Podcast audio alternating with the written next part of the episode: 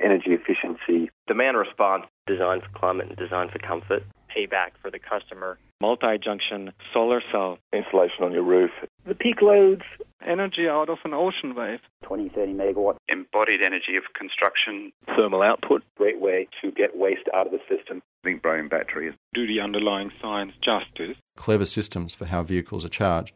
Solar window in a can. Beyond Zero, global warming science, solutions and action. Taking it to a do-it-yourself level. Hello and welcome to another edition of the Beyond Zero Show, recorded in the studios of 3CR Melbourne, syndicated around Australia on the Community Radio Network, and podcast on the internet at bze.org.au and 3cr.org.au and whatever podcasting app you choose to use. And don't forget, you can also follow us on Twitter at BZE Tech Show. G'day, my name is Anthony Daniel, and joining me is Matt Grantham. How are you, mate? Very good, Anthony. How are you today? I'm well, thank you. The weather's getting a little better in Melbourne. It, it might be a false storm. We might get rain and hail next week, but yes. for now, it's great. We're joined today by a guest out of Sydney, even though he, the organisation he heads is out of Western Australia. Hazer Group is a Western Australian based company focused in bringing innovative clean technology to a global market. They have a novel low cost hydrogen and graphite production technology that he's going to tell us all about today. And Jeff Pocock is their managing director, and he's joining us, as we said, from Sydney. G'day, Jeff. Hello, how are you? Thanks for joining us on the show today, Jeff. No problem at all, and thanks for your interest in, in Hazer. Oh, we, we, we love technology and we love homegrown, fantastic technology even more. So it's great to have you. We always like to start getting a bit of a background. Maybe you could tell us a bit about Hazer and uh, yeah, where it came from and, and how long it's been going for. Absolutely. Well, Hazer was a, a research. It started as a research project at the University of WA, and it started probably getting close to ten years ago.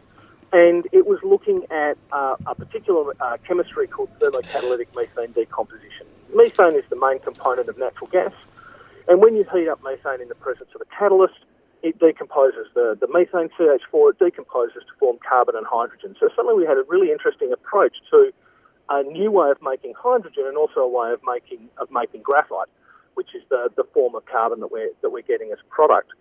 So the technology, you know, started and a number of years ago we established Hazer to be the commercialisation entity. So we basically formed the company and said, well, this is a technology that's really got a lot of interest, a lot of opportunity.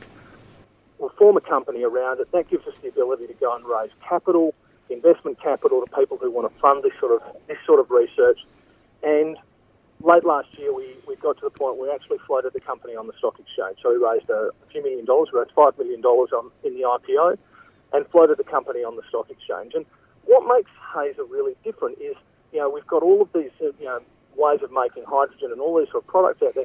But what we're doing is that basically we've got two products out of a single reaction. It's a very, very simple process. You heat natural gas in the presence of a catalyst, and we have a catalyst that's so cheap that it basically drives the economics. So we use iron ore as a, as a catalyst for the process, and all of a sudden we have a very, very low cost and low emission way of generating both hydrogen and graphite. You've, you've certainly hit on a winner there, Jeff. Uh, one thing uh, Western Australia is not short on there is uh, iron ore and gas.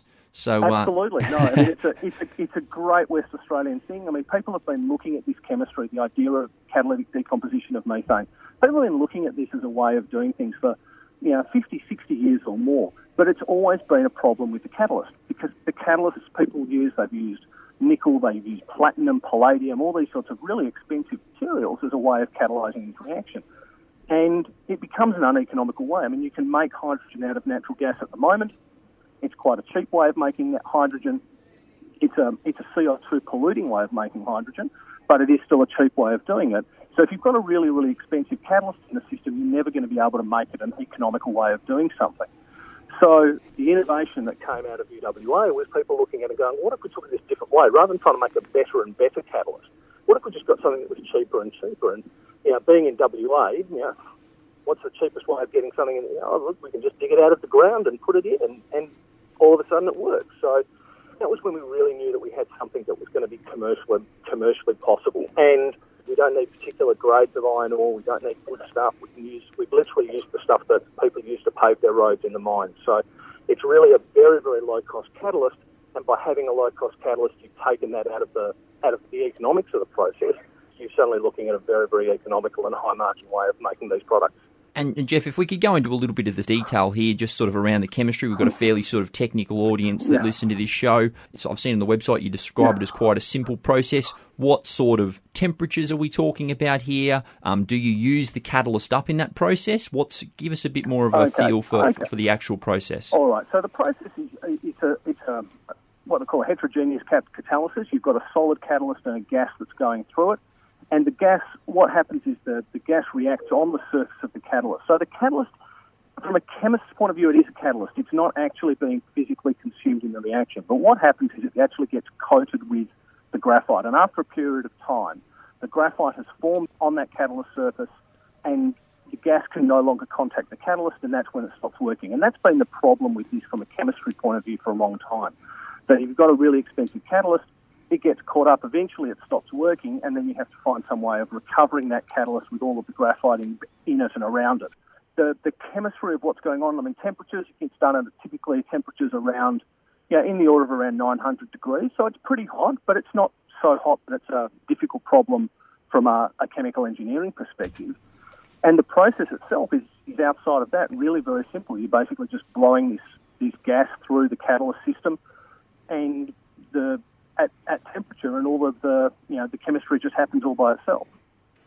And when you started out in this process, Jeff, you know we're going to talk a bit about outputs in a minute. You know the, the sort of the graphite, the carbon-based stuff, and the hydrogen. But did you start off with this as a way of trying to create hydrogen? And how does it compare to the sort of current hydrogen process? You mentioned them, okay. some of them before, but yeah, um, so can you talk a bit more about that?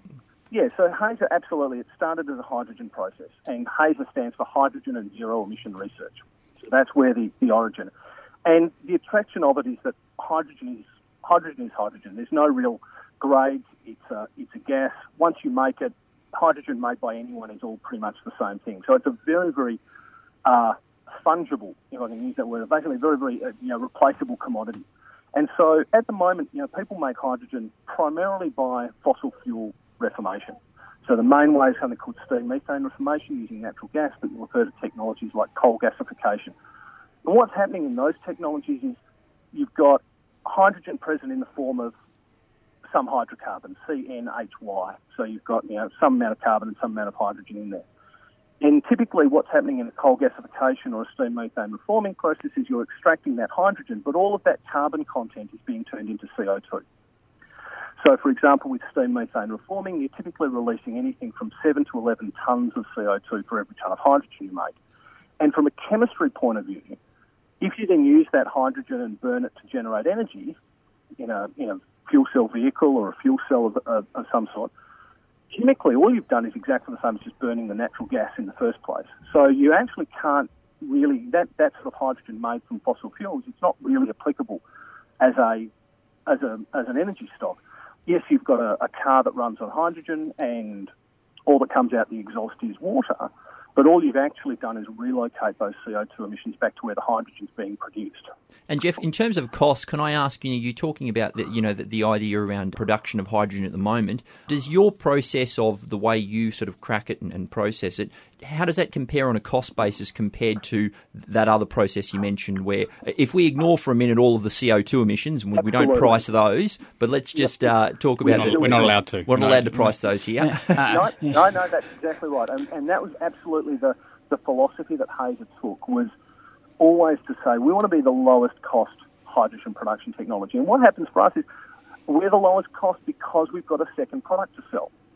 So because we're making graphite, we're making graphite which has, you know, enormous value at the moment in a range of applications, including things like lithium-ion batteries and you know, electric vehicles and fuel cell vehicles that have all got batteries in them. And even just, dare I say, more boring industrial uses of, of graphite. The fact that we're making graphite as a second saleable product the net cost in terms of hydrogen production cost is lower than anything else. So that's the that's the real key for us. Is it, it wasn't about being the cleanest or the zero emission. It's about being the cheapest and cleanest. So you want to make sure that absolutely, if someone is just caring about the bottom line, this is still a viable process for them. Uh, yeah, okay. So let, us go into those those outputs more. So you've, you've, it's got the hydrogen and the graphite what kind of form does the graphite come in, and is it in a in a format that can be equally you know, go into those processes to produce batteries and things like that? That's well, that, that's that is what we're, we're, we're in the process of doing and demonstrating that. So the graphite comes out. It comes out in the form of, of highly crystalline graphite, and we, we've been in a position just recently to announce to the market some of those sort of preliminary results. Now, this is still, we're basically still going through the scale up process, so we're still at an early stage. But the, the results that we were getting, you know, we're getting a solid graphite product that was straight out of the reaction mixture, 86% graphite total total graphite content, and then can be purified very simply up to 99%. So you're right getting up into those, you know, commercial grades of graphite that can be used in a, a broad range of applications, including batteries. So we are looking definitely at having the sort of graphite that would be able to go into those batteries, and that's a, an ongoing development act goal for us at the moment to, to be able to make more and more of this graphite and be able to be in a position where we can actually supply it to, to battery manufacturers and do the testing ourselves to actually show that this is as good as or better than the sort of graphites that are being used in batteries at the moment. Jeff, could I sort of take a step back here uh, a little bit? And, and the graphite market is, you know, that you're talking about there. Our listeners on this show, you know, a lot of them will follow EVs and have followed the storage story yeah. over a long period of time. Um, but yeah. could we just take a little step back and talk about the differences between natural graphite, synthetic graphite, and you know some of the environmentally damaging ways graphite to date has got a bit of a bad rap in the market. You know the way it was being produced in China. So can we sort of tell that story and see how your technology yeah. slots into that sort of more sustainable okay, way of producing so graphite? Absolutely. Well, certainly. I mean, at the moment, a lot of the, the synthetic graphite, and, and you can make synthetic graphite just means it's, it's come from a an alternative feedstock. Natural graphite, you dig it out of the ground you're limited by what you can actually find in the ground, and there's a lot of companies that are getting very interested about mining graphite. Traditionally, the higher ends of graphites were always were synthetic graphite, so were made, and that's an extremely energy intensive and also quite a polluting way of making things. It's a, you know, the, the ways of making synthetic graphite were traditionally getting things like petroleum coke and heating them up to, to several thousand degrees Celsius for an extended period of time in order to give them that sort of graphitic character and that's very, very um, energy intensive. And also, there's been a lot of I, I, know there's been a lot of concerns about the the incidental pollution that also occurs as a result of some of this sort of synthetic graphite processes. And when you've got a synthetic uh, a petroleum coke product, you know, and you're heating it up, what else is coming out? What else are you burning out? Are you burning out a lot of sulfur oxide? Are you getting a lot of sulfur dioxide or nitrogen oxides that are coming out of these products as well? So there has been a lot of concern around the synthetic graphite space. And a combination of that and the increasing cost of the energy costs associated with synthetic graphite is really that's what's driven a lot of the interest in the mined graphite space and the ability of getting, you know, flake graphite, finding it as a as a as a mineable resource. And our, from our perspective, we're looking to go. Well, we're actually making a synthetic graphite, but it's in a very very clean environment. There's really nothing else that's there's no other pollutants that are coming out of the system. We don't have a lot of sulfur or nitrogen oxides coming out of the system. We've got very, very well understood characteristics for the for the materials going in. And so it's not the, the, the, same sort of, and it doesn't have the same energy load. Can I suggest then, Jeff, if you really want to stake yourself apart from the synthetic graphite manufacturers, you maybe take a step out of the, or a leaf out of the uh, Diamond Book and maybe call it cultured graphite, rebrand it, and you might be you might be on a winner. Uh, yeah, Hazer graphite. that's right. Um, no, Jeff, absolutely. Jeff, can it's a, yeah, a different product. Can I ask, you know, in terms of your your graphite product and your outputs at the moment, you said this is obviously an area that's under development. In terms of going forward, assuming that you know all these milestones and the R and D that you're doing does sort of take place as you know as, as you're expecting, a key feature of, of battery grade graphite is its flake size and its need for further processing to get the purity levels up, as you mentioned. So, how does you know your product as it stands right now stack up relative to you know the jumbo flake producers out there in the market? You know, yeah. in terms of in terms of cost of production.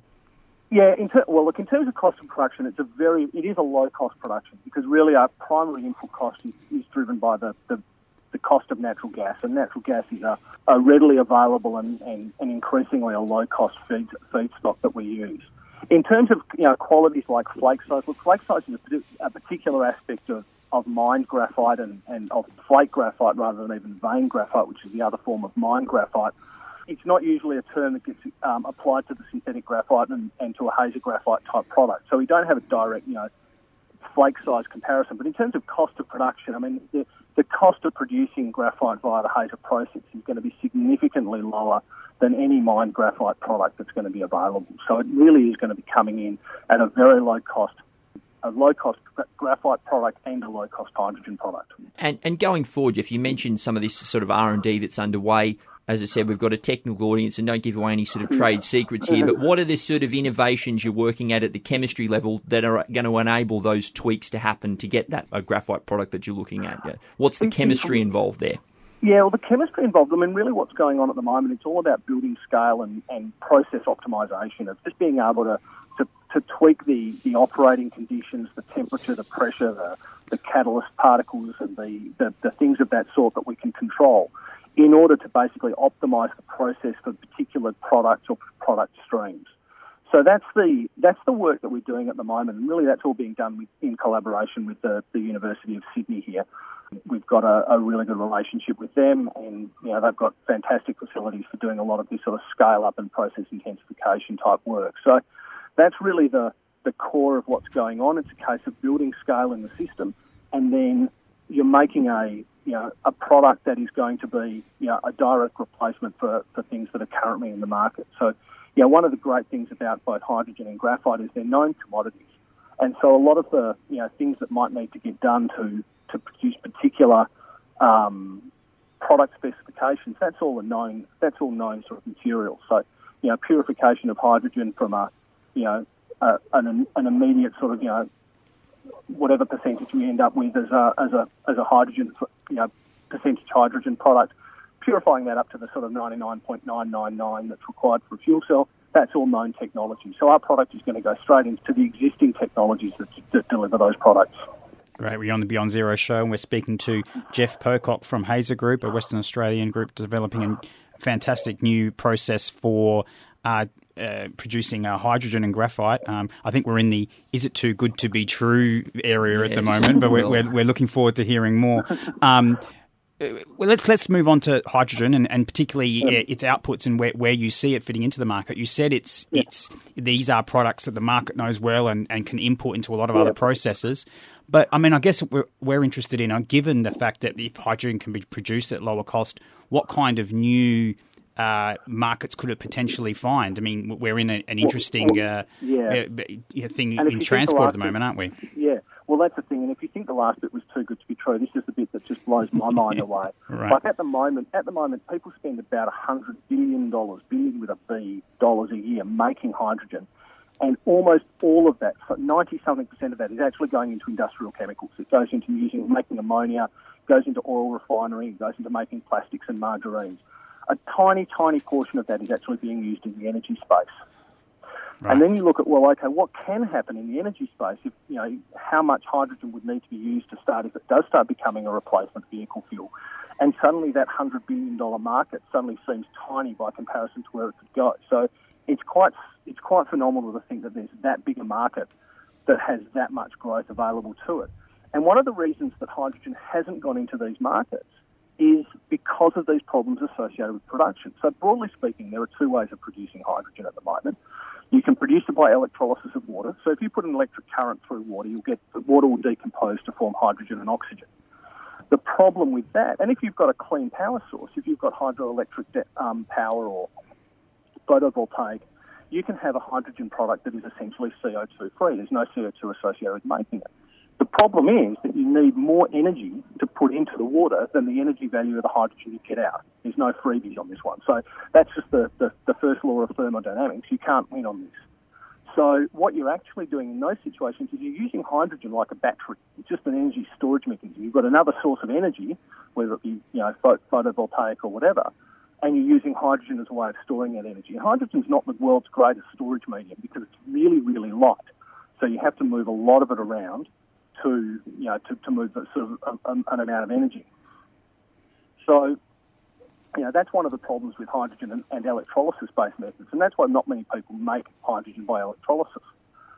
As I mentioned earlier, if you're making hydrogen out of hydrocarbons, from an energy perspective, all you're doing is basically burning the hydrocarbon, but by putting a couple of extra steps in the way. So you always get less energy by you know making hydrogen out of natural gas, and then burning that hydrogen, you get less energy than if you just burnt the natural gas in the first place, and you've got exactly the same CO2 footprint. So there's really no point in doing that. What we can do is we can suddenly go into these sort of like you know low energy, uh, sorry, low CO2 hydrogen production, and suddenly open up these energy markets because we actually have a way of making hydrogen with a, a low and you know, down to bordering on zero CO2 footprint, which is still not reliant on another source of um, another source of energy, and also has a you know a low cost product because of the, the credits we get from selling selling of graphite. Yeah, so as you're in a situation now where uh, transport, all the discussion's been around EVs, and I guess from your perspective, if you're making uh, an input for batteries, you don't really care which way it goes. You win either way, Jeff. I think on that one. Yeah. But, but, but does there really need to be one winner in terms of uh, the uh, hydrogen versus electricity in, in with the transport Look, fuel? Are there no. are there niches where hydrogen would Yeah, be would be more suitable? Absolutely, and and if you talk to the, the motor vehicle industry, you know, they're really very much across the idea of look, it's not a one size fits all. There are there are limitations with a pure electric with a with a pure electric vehicle or a battery electric vehicle, primarily relating to range and how far they can go and charging times and charging cycles.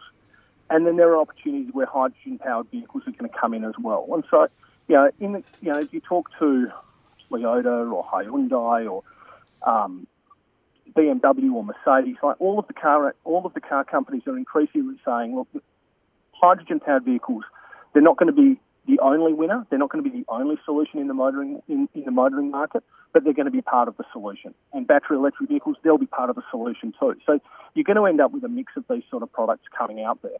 Um, from our perspective and from the graphite perspective, the other great thing is a fuel cell vehicle. Well, it's got a battery in it too. So, you know, from a graphite perspective, whether it's batteries or fuel cells, they're all going to need graphite, and they're all going to need, and you know, the, the fuel cell vehicles will also need the hydrogen. And, so and- we win both ways. And Je- Jeff, do you do you see uh, going forward? I mean, there's clearly been a lot of talk, and I know that uh, that there's been some Japanese firms that have sort of you know made a big bet on the hydrogen economy. Um, Do you see hydrogen also sort of you know uh, getting into sort of other forms of other than ground transport, aviation, um, stationary energy applications for storage as well, or do you just sort of see it Oh, no, I think- inhabiting those I think niches? I, I think there's always going to be opportunities for hydrogen to go in, and I think a lot of it is going to be coming down to it's going to come down to cost and you know power outputs. I know that you know there's a lot of work at the moment in Japan around the, the hydrogen economy, as you say, and they have you know fuel cells for homes, so you can rather than having a, a photovoltaic system on your house, you'll have a, a home fuel cell that at the moment is based on natural gas. You'll have a, a natural gas line come in. It'll convert that natural gas into CO2 and, and hydrogen, and then the hydrogen will run through a fuel cell. And the, the Japanese expectation is very much that over time, that natural gas line that's feeding the system will be replaced by a hydrogen line, and you'll just have the hydrogen aspect going in, so you won't have the CO2 associated with the, the, the natural gas. So I think it's going to come into those sort of markets, and that's the that's the really exciting bit. That's the bit where you start going, well, this hundred billion dollar industrial chemical market it suddenly double or triple in size when when hydrogen starts being a major player in the energy space, and it won't just be in vehicle fuels. It'll be across the you know stationary power generation. It'll be across you know home power. There's, there's any number of areas where hydrogen may well be a, uh, a, a solution in the energy market. Fantastic. Well, I mean, let's let's finish off by talking a bit about uh, where this process can go and where it can fit. I mean, obviously, uh, being able to get uh, uh, natural gas to, to run this process is great, and it's a zero uh, carbon fuel. But as soon as anyone hears that you're using methane as a as an input and it, something zero carbon comes out, they're excited about it being almost like a, something that will, will also almost leach sort of greenhouse gases from the atmosphere or prevent these some of these natural sources that are going in uh, from, Well, from occurring. So where, where is the potential? Like right now, does your process really require a really pure natural gas source, or, or can it go into areas where you, no, you can can- scavenge it in, in say landfills even? Absolutely. No, we've um, we've done a lot of work on, on the system to look at what the what the tolerance is for other gases other than methane going into the system, and and the good news is that yeah, these other gases that you might find present in a in a in a biogas or a landfill gas, they have no bearing on the process. So they are absolutely a way that you can you know you can harness any sort of any methane source that you might be able to get access to. It doesn't need to be you know particularly high purity. It doesn't need to be particularly high grade sort of natural gas. You could use landfill gas, you can use coal seam gas, you can use biogas and effectively create a carbon sink where, you know, there's a lot of interest I know in the biogas space of, you know, what they call closing the carbon cycle of effectively having, you know, CO2 turning into biomass and then turning that into a into an energy product. Well, this actually offers an, a step even beyond that, where you can start going, well, no, you can have the, you know, CO2 to biomass conversion that, that plants do all the time. But then by, you know, having a gasifier and then taking that gas stream, feeding it through a hazer process, you're actually generating graphite and every, the, the numbers work out, you know, every kilogram of graphite that gets produced by the process used to be about three and a half kilograms of CO2 that was in the atmosphere that is now sequestered away on a long-term basis. Fantastic. And and this hazer process can be put in a shipping container almost and, and taken out to these sites and, and retrofitted onto these things so they can be right that's, there? That's the plan. So the plan is always to take the technology to the market. So we're being, we do, you know, it's an Australian-grown technology, a homegrown technology that we really see as something that we want to take around the world, and that's going to be a case of taking the technology rather than just shipping commodities over the overseas. So it'll be a case of finding ways of building plants and building them at different sizes and different scales so that they meet the market needs for where they actually are. That reminds me a lot of uh, distributed solar there, Jeff. In fact, you're taking it where you need it and uh, not uh, having to transport it long distances. So that's, That's a, right. a good Look- business model. It is. It's the way to do it. And, you know, look, hydrogen has a lot of inherent difficulties in being a transportation product, uh, being a transportable product. It's not the easiest material to transport. And so that's why you always, at the moment, more than 85% of the hydrogen that gets made in the world basically gets made and used exactly where it gets made for that very reason. You want to have an environment, you want to have a technology that, you know, it's not built on an idea of building a, a massive hydrogen production plant in, in Western Australia or in Australia, but more just building as many hydrogen production plants as the market needs wherever they need them. And Jeff, we've only got about 30 seconds left, but do you want to uh, just uh, direct listeners to where they can find a bit more information out about your organisation? Absolutely. Look, the uh, the two main sources of information on the company, obviously our website, www.hazergroup, all one word, .com.au, and also through the ASX and the um, Australian Stock Exchange, where our code is HZR. So there's a lot of information that, get, that gets put out through the market, but also the website. And through the website, you can also follow us on Twitter and LinkedIn and those sort of social media platforms as well to get news uh, on an ongoing basis. Uh, yeah, and as we record, 59 cents. Uh, is where is where Hazer is sitting. I'm, I'm sure you look at it on a on a minute by minute basis, Jeff. But I, I, I try not to do it minute by minute. I, I Right. do look at it. I, I, I must confess, I do look at it every day. no worries. very, very close to our heart. We've been speaking to Jeff Pocock uh, from the Hazer Group, and uh, you've been listening to Beyond Zero Show. Uh, to find out more about what we do, you can get in contact with us at bze.org.au. My name's Matt Grantham. I'm Matthew Daniel. We'll see you next time. Energy. Demand response. Design for climate and design for comfort. Payback for the customer. Multi-junction solar cell. Insulation on your roof. The peak loads. Energy out of an ocean wave. 20, 30 megawatt. Embodied energy of construction. Thermal output. Great way to get waste out of the system. Zinc bromine batteries. Do the underlying science justice. Clever systems for how vehicles are charged. Solar window in a can. Beyond Zero Global Warming Science, Solutions and Action. Taking it to a do it yourself level. You've been listening to a 3CR podcast produced in the studios of independent community radio station 3CR in Melbourne, Australia. For more information, go to allthews.3cr.org.au.